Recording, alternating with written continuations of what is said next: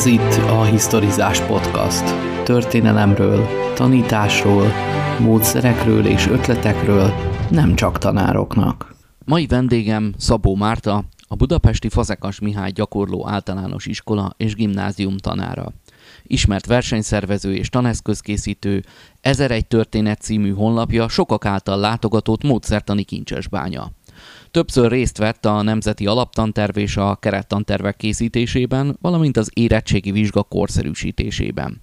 Színvonalas munkájáért 2019-ben a Történelem Tanárok Egylete Szebenyi Péter díjában részesült. A legújabb adásban a motiváció fenntartásának fontosságáról, a történelmi tudás megszilárdításának lehetőségeiről, az oktatás körüli konszenzus hiányáról, valamint a jelenlegi tantervek pozitívumairól és negatívumairól beszélgettünk. Miért lettél tanár? Voltak más típusú terveid, vagy egyszerűen így hozta az élet? Voltak mindenféle terveim, és így hozta az élet. Úgy szoktam megfogalmazni, hogy genetikailag degeneráltan pedagógus vagyok. Egyszerűen én nem láttam mást magam körül, tehát ilyen nagyszülők. Anyai ágon lett volna egy ilyen kispolgári ág, de az anyukám az rögtön tanár lett, ott elvágta ezt, úgyhogy így nem is láttam magam körül más, csak az, hogy így mindenki iskolába jár, meg készül, meg könyveket használ, meg, meg a, aztán így előkerültek ilyen 17. századi ilyen kántortanítói oklevelek, szóval így esélyem nem volt, hogy más legyek. És hol tanultál? Volt valamilyen meghatározó tanár egyéniség az életedben, vagy csak ez a családi vonal? Először is azt tudom felidézni, amikor én iskolába mentem, a Hegedi utcai általános iskolába, ott ilyen viszonylag érett középkorú tanárnők voltak, akiken én nem láttam semmi különöset. Nem bántottak tanítottak, gyerekek voltunk, mentek, ment az élet a maga útján, és utólag visszanézve azt, azt látom, hogy, hogy ez egy ilyen rendkívül innovatív pedagógiai műhely volt. Először is első osztálytól volt orosz tagozat, játékosan tanították az oroszt 70-es évek eleje. Aztán Varga Tamás matematika volt,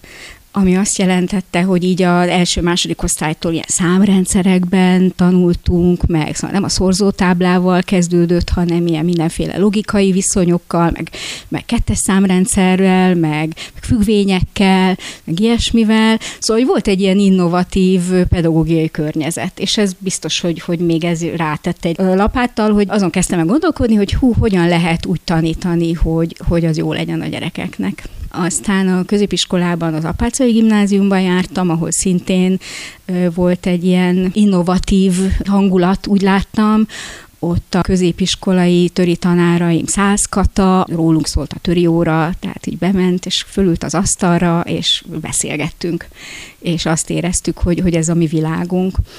Márkus Sándorné, aki meg ilyen szintén nagyon innovatív volt, de máshogyan, és ő meg nagyon ilyen rendszerezett volt, és nagyon szintén egy ilyen innovatív gondolkodású tanár, úgy utólag visszatekintve. Szóval így ez épült, épültek ezek a tanárképek, és akkor volt sok olyan tanárom, akik meg szintén ilyen idős, joviális emberek voltak, akik magas követelményeket támasztottak, de közben így engedtek minket élni. És hogy ez így, valószínűleg ez így összeállt bennem, hogy, hogy igen, ez így, ez így jó, ezt én is tudnám csinálni, és még azt is gondoltam, hogy hát én ezt tudnám jobban is, mert hogy közben küzdöttem a saját személyiségemmel, ami egy kicsit neuroatipikus, egy kicsit szuperérzékeny és szorongó kisgyerek, és így éreztem, hogy mi az, ami nem működik nálam, és hogy azt én tudnám jobban. És akkor elkezdtem rajta gondolkodni, hogy én akkor azt hogyan csinálnám, na és akkor itt már végem volt, mert ez, ez akkor elvezetett oda, hogy akkor nosz, akkor én ezt tudom jobban csinálni, vagy jól csinálni, vagy hasonlóan jól csinálni. Az egyetemen volt egy ö, orosz módszertanos tanárnő, úgy hívták, hogy Jeges Valéria, 80-as évek közepe, játékos módszerekkel, nyelvtanítás, és ö, és hát az, az szintén elvarázsolt, hogy, hogy az egész óra nála egy ilyen felépített játéksorozat volt, didaktikailag megalapozott, pedagógiailag átgondolt, és, és magas, magas követelményekkel, de ugyanakkor meg a gyerekek ilyen észrevétlenül ö, tanultak meg beszélni, meg kommunikálni. Tehát ilyen kommunikatív és játékos irányzat volt, ami akkor szintén egy ilyen nagyon innovatív volt, tehát úgy rögtön így megtaláltam ezeket az innovatív embereket magamnak, mint példaképet, és akkor ez, ez így, mint a kiskutya, aki szagot fogott, akkor elindultam rajta. Van egy honlapod, ezer egy történet címmel. Ezen keresztül gyakorlatilag belepillanthatunk egy 21. századi történelemtanárnak a szerszámos ládájába. Itt vannak projektötletek, motivációs feladatok, interaktív rejtvények, csupanyalánkság annak, aki ilyenekben el szeret mélyedni. Honnan veszed ezekhez a sok inspirációt? Honnan tájékozódsz? Hát én most gondolkodom azon, hogy az előző két tanévben így ünnepeltem, és a következő tanévekben is ünnepelni fogok. Két éve azt ünnepeltem, hogy 50 éve járok iskolába, most azt ünnepeltem, hogy 35 éve tanítok, és a következő évben a 36-os az egy ilyen, az egy ilyen kellemes szám, mert, mert nagyon sok osztója van, és azért így, így lehet, lehet vele szórakozni, de hogy pont az, azt gondoltam, hogy így az olvasmányaimból fogok csinálni egy sorozatot, hogy mik azok az olvasmányok, amik inspiráltak, és hát természetesen vannak kedvenc ilyen internetes blogjaim, amiket rendszeresen megnézek, nagyon sok továbbképzésre járok, idegen nyelvi továbbképzések, nyelvtan tanfolyamok, és akkor ez a egyszer tanár, örökre tanár, mindenhol tényleg így, mint a Móriczka, hogy mindenről az jut az eszébe, tehát hogy bárhova járok, mindenről az jut, hú, ez milyen jó lesz majd, mert ezt majd a saját tanítványai milyen jól fognak vele járni. Kedvenc bloggerem, amerikai pedagógiai blogger, Dave Stewart Jr.-nak hívják, ő irodalmat tanít, angol irodalmat tanít, és rengeteg szakirodalmat olvas hozzá, amit mind emészthető módon tesz közé, nézem az újkort, nézem a történelmtanítás.hu-t, tehát nézem ezeket a magyar pedagógiai, meg történelmtanítási honlapokat és blogokat, meg a Facebook csoportokat, vagy szakmai Facebook csoportokat. Mesélnél arról, hogy nagyjából egy óra nálad hogy néz ki? Alapvetően van egy ilyen szerkezeti mondjuk hármas, négyes tagolása az óráimnak. Az órák elején vagy egy jelenkori probléma, aminek a bemutatása akár videóval, akár újsághírrel, akár képpel, ami, amihez a, az, az, annak az órának a történelmi anyaga kapcsolódik. Aztán a másik lehetséges kezdés az pedig az arra a témára vonatkozó valamilyen egyszerűbb érettségi feladat, ilyen úgynevezett bemelegítő érettségi feladat, Repász Kildikó kolléganőmtől loptam ezt az ötletet, hogy megnézzük, hogy erről már mit tudnak a gyerekek, mit tudnának, hogyha most érettségi lenne, nézzük meg, oldják meg két-három percben, és akkor utána abból indul, hogy na akkor e, e, ez a feladat, ebben milyen ö, problémák merültek föl, hogy is nézett ki ez. Utána igyekszem egy ilyen vázlatba áttekinteni, hogy erről a témáról mit kell tudni. Alapvetően, és itt jön az első nagy probléma, hogy alapvetően igyekszem egy úgynevezett ilyen big picture-t bemutatni, hogy az, az mit kell tudni, mi az eleje, közepe, vége, milyen fő események vannak, összefüggések, fogalmak vannak, és akkor utána pedig hát tulajdonképpen egy ilyen kérdve kifejtő módszer van többnyire, és nyilván vannak órák, amikor meg kifejezetten gyakorlás van, forráselemzés, tanulói munka, csoportmunka, amikor éppen mi jut eszembe, szembe, de ez, ez a kisebbség, tehát a többség az tulajdonképpen ilyen kérdel kifejtő módszerrel megy. Óra közben mindig van egy, egy, egy perc, amikor így megállunk, hogy na akkor eddig miről volt szó, úgynevezett ilyen felidéztető feladat, hogy akkor idézzék föl azt a három kulcsszót, vagy azt a három kulcs fogalmat, ami addig volt, és akkor utána pedig óra végén mindig egy nagyon pici reflexió, milyen kérdés maradt, miről volt szó, milyen kilépő cédula, és akkor ezt mindenféle ilyen digitális eszközökkel variálgatom, hogy akkor kicsi kvíz, kicsi gondolattérkép, valami kis digitális móka, de van, amikor csak egyszerűen csak így a cédulára, vagy a, vagy a füzetükbe leírják, hogy akkor mi volt a lényeg, vagy mi volt a fő probléma azon az órán. Tehát körülbelül így néz ki a többsége.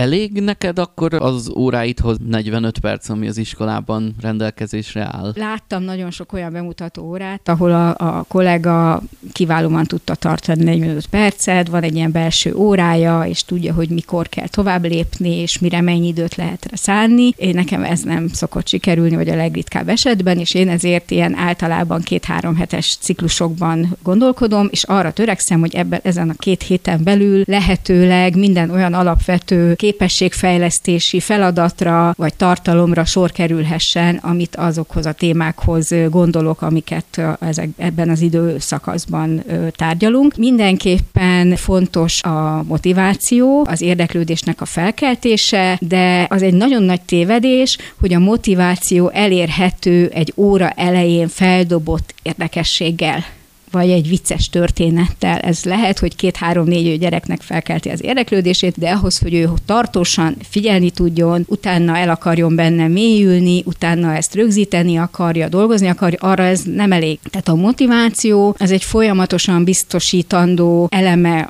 az oktatásnak, aminek egy nagyon fontos összetevője az, hogy a tanár a saját szakmájának a, a mestere legyen, értsen hozzá, értsen a pedagógiához, tudja a történelmi összefüggéseket, tájékozott legyen benne, értsen a gyermeki lélekhez, kicsit színész is legyen, ahogy szokták mondani, egy kicsit varázsló is legyen, egy kicsit bűvész is legyen, egy kicsit pszichológus is, meg kócs is legyen, tehát ezeket a szakmai kérdéseket jól kell tudnia használni és alkalmazni a gyermekcsoportnak a vezetésében, és egy sor eszköz van arra, hogy a gyerekeknek a motivációját felkeltsük, fenntartsuk és biztosítsuk, hogy ő akarjon erőfeszítéseket tenni azért, hogy azt a tananyagot elsajátítsa. Tehát az érdekesség az egy nagyon fontos és nélkülözhetetlen eleme, de nem az egyetlen. Szükség van hozzá, hogy a gyerek jól érezze magát, biztonságban érezze magát, akarjon oda tartozni ahhoz a közösséghez, akarjon bekapcsolódni abba a közösségbe, kapjon lehetőséget a sikerélményre, a pozitív visszajelzésekre, legyen sikerélménye, mindannyian tudjuk, hogy mi történik, amikor egy, egy gyengébb képességű gyerek egyszer meg tudja csillantani a képességeit, a sorsa meg tud fordulni azon, hogy föl tud mutatni egy, egy jó teljesítményt, és kap egy, egy nem egy kis dicséretet, hanem egy tényleg egy komoly a teljesítményére irányuló, vonatkozó komoly elismerést. Tehát mindezek szükségesek ahhoz, hogy a, hogy a, a gyermek el tudja sajátítani a tananyagot. Ehhez pedig szükséges kiválasztani a megfelelő módszereket, tevékenységformákat, tehát túlmenően azon, hogy az óra elején valami kis történet van, vagy valami kis kvíz van, folyamatosan olyan jellegű tevékenységeket, feladatokat kell neki adni, ami bent tartja a történetben. És erre, arra szoktam törekedni, hogy körülbelül ezen a egy-két-három éves, perió, három hetes perióduson belül ezek sorra kerüljenek. És akkor akkor itt van egy ilyen elég széles paletta, amik rendszeresen bekövetkeznek az óráimon. Az is nagyon fontos, hogy amellett, hogy, hogy szükséges egy, egy változatos módszertan, a gyerekek nagyon szeretik, hogyha ha van egy állandóság, hogyha vannak állandó keretek, a rituálésszerű dolgokat, amik, amik ismerősek a számára, amihez, amin keresztül tud kötődni, ami, ami egy biztonságot ad számára. Úgyhogy folyamatosan biztosítani kell azt is, hogy ezek, a, ezek az ismerős, visszatérő elemek, ezek ott legyenek, mert ezek ennek a bizonyos maszlói szükségletpiramisnak az, az a szintje, ahol ő biztonságban jól érzi magát, a szükségleteit úgy érzi, hogy figyelembe veszik a személyiségét, elfogadják, és ami között ő neki van mozgástere. Na most akkor, ami így ismétlődhet ezen belül, és nyilván nem csak arról van szó, hogy ilyen egy-két perces kis aktivitások, hanem tényleg, amivel érdemes foglalkozni, ahhoz, hogy a gyerek tanuljon is belőle, de ugyanakkor jól is érezze magát, ugyanakkor talán egy kicsit lebeg a szabadság, a gyermeknek a szabadsága és a szabályozottság között. Tehát ugyanaz, ami egy jó játékhoz is kell, hogy kellenek hozzá szabályok, kell hozzá egy, egy, egy szabadság, és kell hozzá egy kicsit az a véletlen és meglepetés. És akkor ezekből tud összeállni egy jó tanítás, ami nem biztos, hogy egy órán belül megtörténik, de ha mondjuk egy héten egyszer vagy kétszer történik egy ilyen esemény, ami megragadja a gyereket, ami magával ragadja, akkor az, az segít neki egyébként a nehezebb részeken is átküzdeni magát. És ilyet mindannyian nagyon sokat lát láttunk életünkben ilyen gyerekeket, akik így átfordulnak. Például néhány perc egy, egy kis 10-12 kérdéses kvíz akármelyik lehet. A kvízek most már tudományosan igazolt, hogy fejlesztik a kritikai gondolkodást is, és segítik az, a tananyagnak a rögzítését, ami töriből nagyon fontos. Tehát a, a kvíz az nem a Kahoot, meg a Quiziz, meg a, a Learning Apps, ezek nem a királynői, a történelemtanításnak, hanem ilyen kis parasztok a saktáblán, akiknek nagyon-nagyon fontos szerepe van, például ebben, hogy rögzítés, kritikai gondolkodás fejlesztése, de akár egy kicsit oldja a, a napi fáradtságot és a, a feszültséget is egy, egy nagy nevetés, vagy egy vicces kérdés, vagy egy váratlan sikerélmény, vagy valami olyan fordulatak vízben, ami ilyenkor azért bele van kódolva. Tehát, hogy ezekre kell, hogy két hétbe egyszer sor kerüljön. Nagyon fontosak a kis előadások, amikor valamilyen témában, ami, amiket ők kedvelnek, és választható legyen, vagy részben választható, de fölkészülnek, megalkotják, ott is keretek vannak, szeretem a pecsakucsa formátumot, 20x20 másodperces diasor, meghatározott szabályok szerint szintén ez a szabály, szabadságnak a kombinációja, és akkor 7 perc alatt van egy kis előadás, és egy nagyon gyors visszajelzés, ott is szintén ilyen nagyon, hogy mondjam, egyrészt szabadságot adva, másrészt pedig azért irányt mutatva egy olyan visszajelzés, hogy, hogy emelj ki valami pozitívumot belőle, tegyél föl egy, egy érdekes kérdést vele kapcsolatban, és javasolj valamit, ami javíthatna. De ott sem kritikát fogalmazunk meg, hanem úgy valamit javasolj, amitől ez a kísérletes jobb lehetne, ez a hármasság. Ezt, ezt szokták szeretni a gyerekek, itt már eleve megvan, hogy tulajdonképpen alapvetően pozitív a hozzáállás, nem kritizálunk semmit, még az építő javaslat is olyan, hogy tulajdonképpen valamilyen erősséget emel ki, hogy azt még jobban is lehetne csinálni, és akkor tulajdonképpen egy ilyen 10 perc alatt megvan egy fokozat, ahol társértékelés van benne, tanári értékelés, gyerekteljesítmény és érdekességek is vannak, tehát kis előadások is gyakran szoktak lenni. Nagyon sokszor szoktam lehetőséget adni arra, hogy kis fogalmazásokat írjon, nem nagyon mondanám eszének, tehát még amit az érettségén írnak, az sem eszé valójában, de közel van hozzá, de kicsi koruktól kezdve nagyon-nagyon-nagyon sok fogalmazást kell írniuk a tanítványaimnak. Általában ezek rövidek, és a végére oda szoktunk eljutni, hogy így bementek az érettségére, és élvezték, hogy írhatják azt az eszét. Mert, mert érezték azt a keretet, azt a biztonságot, meg volt nekik a flow, meg volt hozzá a, az algoritmus, hogy, hogy mit kell figyelembe, hogyan kell, tehát pontosan ez a, a Csíkszent Mihály féle magas szintű követelmény, elköteleződés, és, és ugyanakkor pedig egy ilyen automatizált,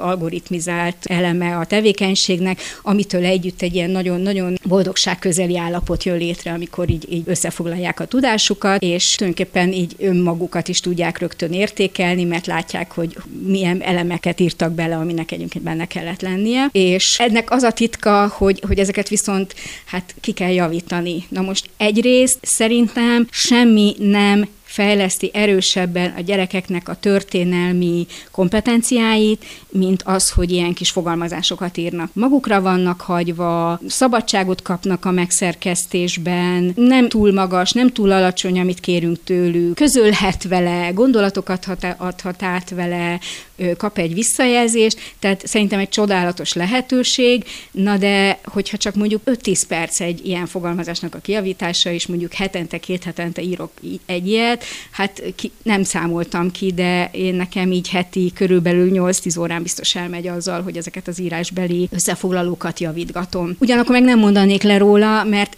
mert látom, hogy nagyon-nagyon erősen lesz, nagyon erősen hozzáköti a gyerekeket a történelemhez. Kicsiknél olyan fogalmazást írunk, hogy 1, 2, 3, 4, 5, és akkor ez mindig változik, de mondjuk legyen benne egy évszám, két név, három fogalom, négy hely, és mondjuk öt kötőszó. A kötőszó az azért jó, mert attól összetett mondatokat fognak írni, és az összetett mondatoknak legalább egy része majd ok vagy, vagy célhatározói lesz, vagy pedig ilyen alátámasztást igénylő, tehát ott egy kicsit bonyolultabb gondolati struktúráknak is meg kell jelennie. Persze a nagyobb rész az és szokott lenni, vagy vagy, de azért az, hogy ezért, vagy emiatt, vagy ennek következtében, amit szintén elfogadók, belekerül mindenképpen ilyen okokozati összefüggés, ami, ami már ilyen kicsi kortól kezdve fontos, hogy az megjelenjen. Az már például ö, szintén egy ilyen kis segédeszköz, hogy megkérem őket, hogy azt húzogassák alá, és akkor annak, abból meg kell lennie nekik, nem tudom én, tíznek. És az már 10 pont, és én meg adom a másik 10 pontot rá, sokkal gyorsabban lepontolom az egészet, ő aláhúzogatja, hogy neki hol a név, hol a fogalom, hol a kötőszó, és utána sokkal könnyebb értékelni, sokkal gyorsabb, és az önértékelésüket is fejleszti.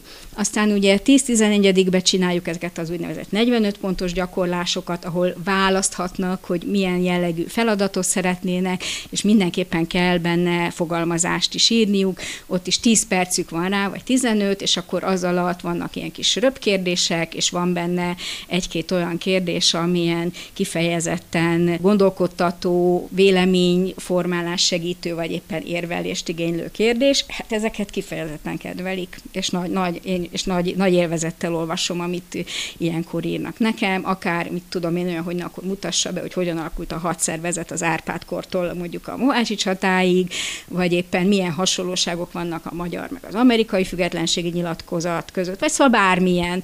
Ez azért jó, mert akkor régi anyagokat is egy kicsit ismétlünk, és többnyire nem kötelező beadni, csak aki szeretné, az adja be, és akkor akinek megvan a 45 pontja, az kap rá egy ötöst, és akkor így azért visszajelzést is kapnak, és nagyon, nagyon szívesen megírják, tehát nincs benne egy ilyen ilyen óckodás, vagy, vagy, vagy, vagy félelem, hogy, hogy a fogalmazás meg az eszé az nehéz, mert, mert, mert arról, arról írhatnak, amit ők a, a történelmről gondolnak, és hát ez, ez fantasztikus nagy kötődési lehetőség is a történelemhez, hiszen saját szűrőjén keresztül mutatja be, és nem nagyon kötözködöm. Tehát nyilván, hogyha tárgyi tévedés van, akkor jelölöm benne, hogy hát az néz utána nem úgy volt, de úgy nem, nem, nem szőrszál hasogató módon javítom, hanem inkább rácsodálkozok az önálló gondolataikra, hogy hú, tényleg ezt nem is gondoltam volna, hát egy kicsit meredek az a összehasonlítás, de örülök, hogy eszedbe jutott. Tehát, hogy, hogy, hogy csupa ilyen milyen bátorítást kapnak.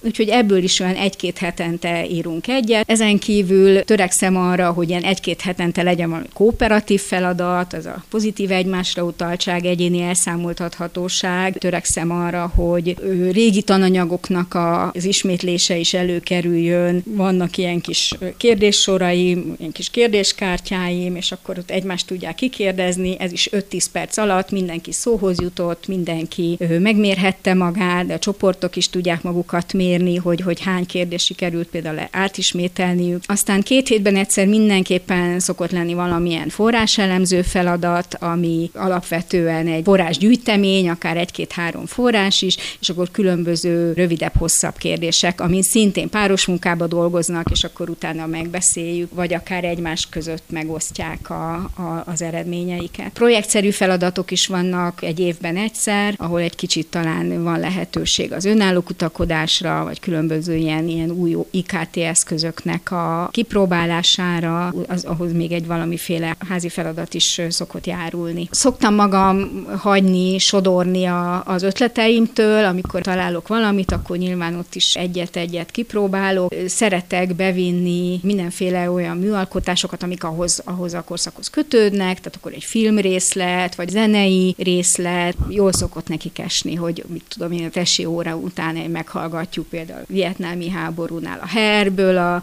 Let the Sunshine In, vagy szóval ilyen rövid zenei részleteket, vagy akár filmrészleteket, ami szintén vannak honlapgyűjteményemben ilyen be lehet tenni az órába, és az is befér. Akkor vannak különböző ilyen kis kártya, személyiségkártya gyűjteményeim, ahol, ahol szintén régi és új ö, tananyaghoz kapcsolódó ismereteket lehet átismételni egy néhány perces aktivitásra, tehát szeretem ezeket a néhány perces rövid ilyen kis játékos betéteket, amikor ö, minden gyerek egy kicsit föláll és rohangászik a teremben. Tehát akkor te is gyakran használsz IKT eszközt, ez szinte az összes előző podcast részben előforduló téma volt. Azt hiszem mindegyiknél igyekeztem megkérdezni, úgyhogy tőled is megkérdezem, hogy látod ezeknek a használata, ez mennyire térül meg? Azért térül meg, mert ezek olyan eszközök, amivel minden egyes gyerek nek valamilyen aktivitást végeznie kell, valamilyen módon be kell kapcsolódni az órába,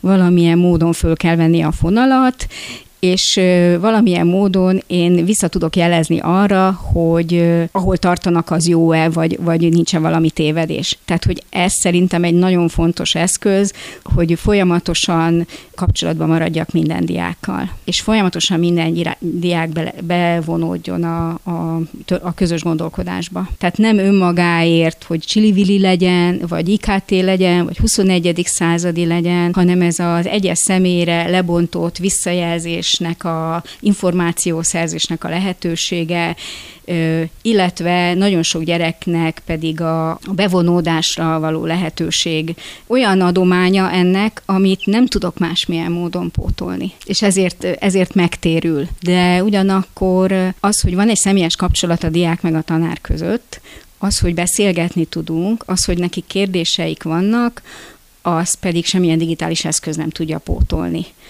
Úgyhogy, és nem is tudunk versenyezni azokkal a digitális játékokkal, amiket a gyerekek a szabad idejükben játszanak, tehát akármilyen csillivili eszközt viszek be, ők annál ezerszer gyorsabb, responsívabb, szórakoztatóbb dolgokat kapnak, tehát csak ezzel igazából nem lehet motiválni, nem lehet tanítani, de látni kell, hogy mire jó, mire jó eszköz, és arra meg lehet használni. Korábban te számos taneszköz készítésében részt vettél, ami most rendelkezésre áll államilag, abból használsz-e bármit is, vagy inkább csak a saját anyagaidból dolgozol? Én szoktam használni a tankönyveket, tehát megnézem, hogy abban van-e olyan forrás, ami nekem kell, és akkor azt abból nem kell feladatlapot csinálni, hanem akkor kinyitja a könyvét, és ott el tudja olvasni éppen az adott forrást. Használom, 11-12-eseknek van az emelt szintű érettségére kiadott feladatgyűjteményt, azt nagyon jónak találom, és azt, azt használjuk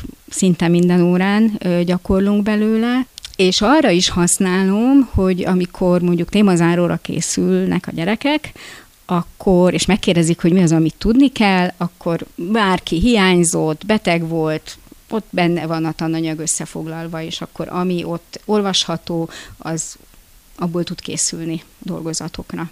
Tehát az egy ilyen segédanyag nekik, és azt bátran mondom, hogy akkor azt el lehet olvasni, az mindig ott van, akár mi is történik az órán, vagy akár mennyire is elmarad az anyaggal, az ott van kéznél, akkor a Nemzeti Közoktatási Portálnak a, a tananyagai nekem nagyon tetszenek, ott is nagyon jó kis interaktív feladatok vannak, meg forrásszövegek, tehát az, azok is használatok, azt is használom.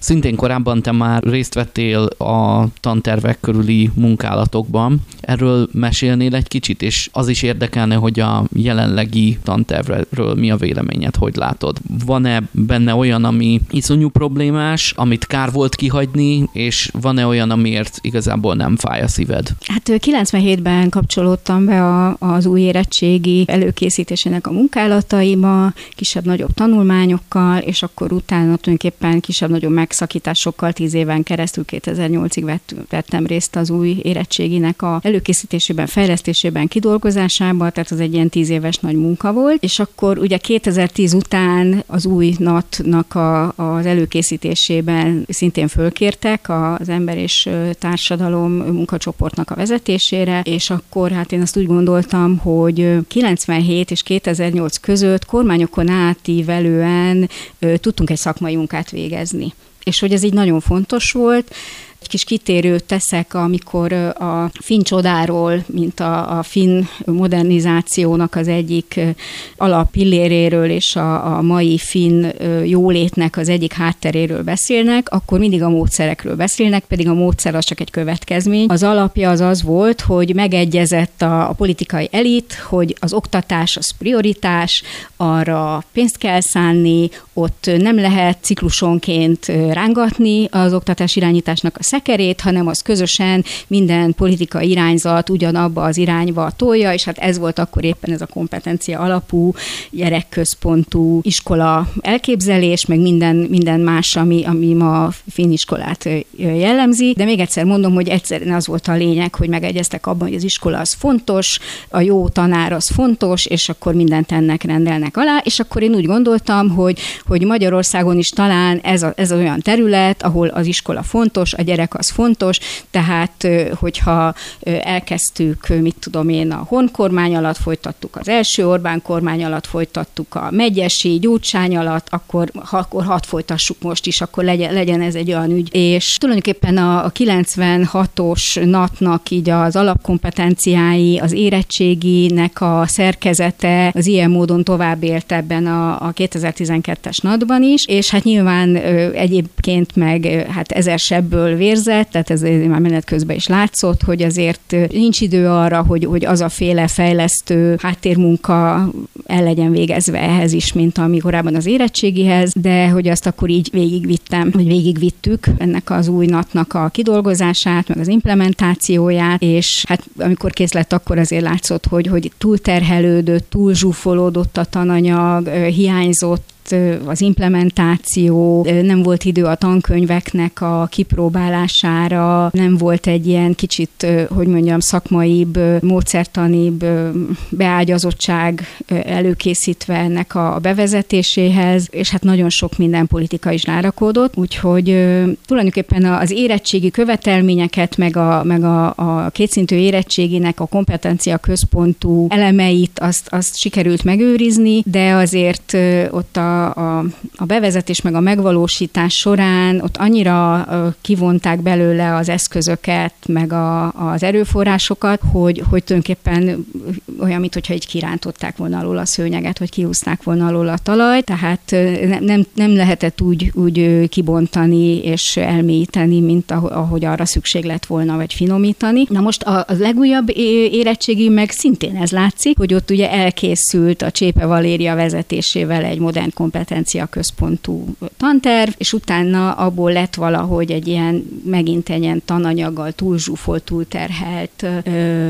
tanterv, amiből nyilvánvalóan ki kellett hagyni egy csomó mindent, mert ugye eleve zsúfolt volt, de ez nem jelenti azt, hogy most nem lett zsúfolt, hiszen a, a például az új jövő évtől érvényes érettségiben egy hatalmas nagy adathalmaz van mellékelve az érettségi követelmények mellé, amiből majd csak, amikor elkezdünk belőle vizsgáztatni, vagy éppen készülni, akkor fog kiderülni, hogy ez most milyen mélységig kell azokat a dolgokat tudni. És hát nekem a fő problémám ezzel az, hogy, hogy pedagógiailag egyszerűen nincs, nincs beágyazva, nincs, nincs mögötte a fejlesztő munka, nincs mögötte a kutatás, nincs mögötte a szakmai beágyazottság, a folyamatos konzultáció, hanem így, így voltak nagyon okos emberek, akik kitalálták, hogy az úgy jó lesz, és ők megírták, és az, hogy, az, hogy a pedagógiában nincs olyan fogalom, nincs olyan terminológia, amit ők használnak a vizsgakövetelmények leírásakor, az őket nem zavarja, meg nem érdekli. És ebből szerintem egy csomó probléma fog adódni, de ezt majd biztos valahogy kezelni fogják. Tehát ez, ez majd kiderül menet közben, hogy, hogy, hogy mennyire járul hozzá a, a történelemtanításnak a modernizációjához. Az, hogy egy kicsit tematikusabb elrendezésű lett, hogy kevesebb téma, hogy a magyar és a történelem az így tematikusan össze lett gyúrva, az, az egy ilyen pozitív fejlemény, tehát az, az így szerintem támogatható, de már most is látszik, hogy annak is vannak olyan nehézségei, amik hosszú távon akadályozni fogják azt, hogy a gyerekek jobban értsék a történelmet. Tehát az, hogy ilyen témák ki vannak emelve, és akkor az úgy egyszer csak megjelenik, hogy akkor mit tudom, az ókori civilizációk, és egyszerűen nem, nagyon nehéz mögé tenni az előzményt, nagyon nehéz oda tenni egy folyamatot mellé, ö, nagyon nehéz megmutatni, hogy, hogy hogyan alakult át, mondjuk hogyan hogyan lett az ókori Rómából egy középkori Európa, az, az, az szerintem hiányozni fog, és azt, azt meg majd nyilván a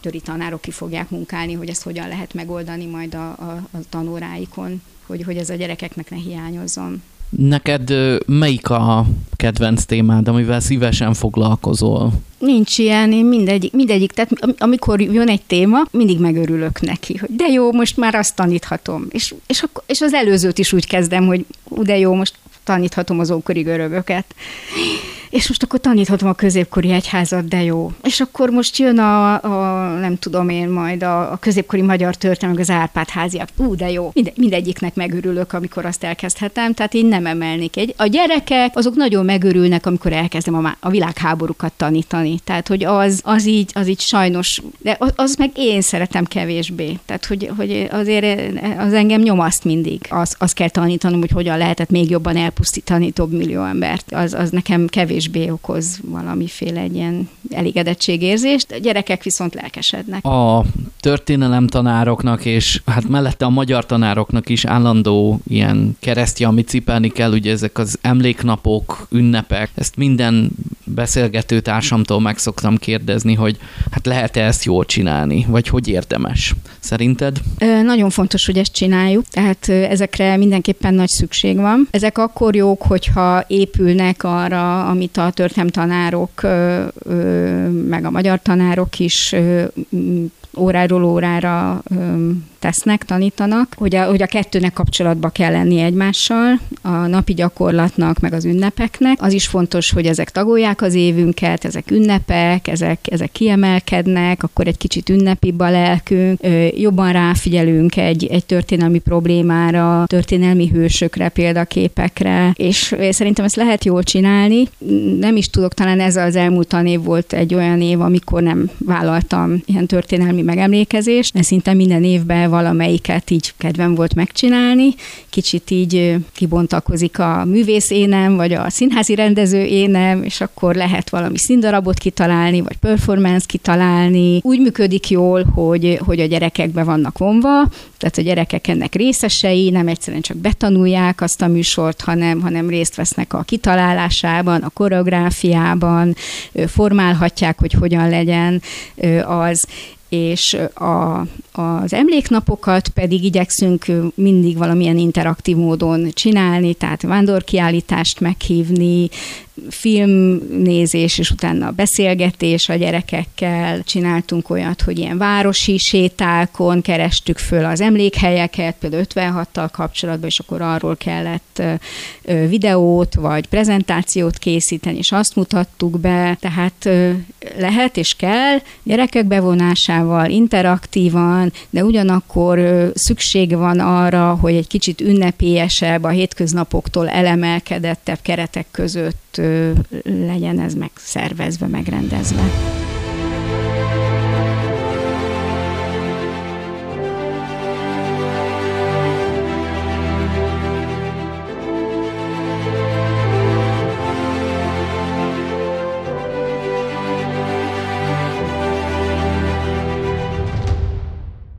Volt már a historizás, köszönjük, hogy megtiszteltek figyelmükkel.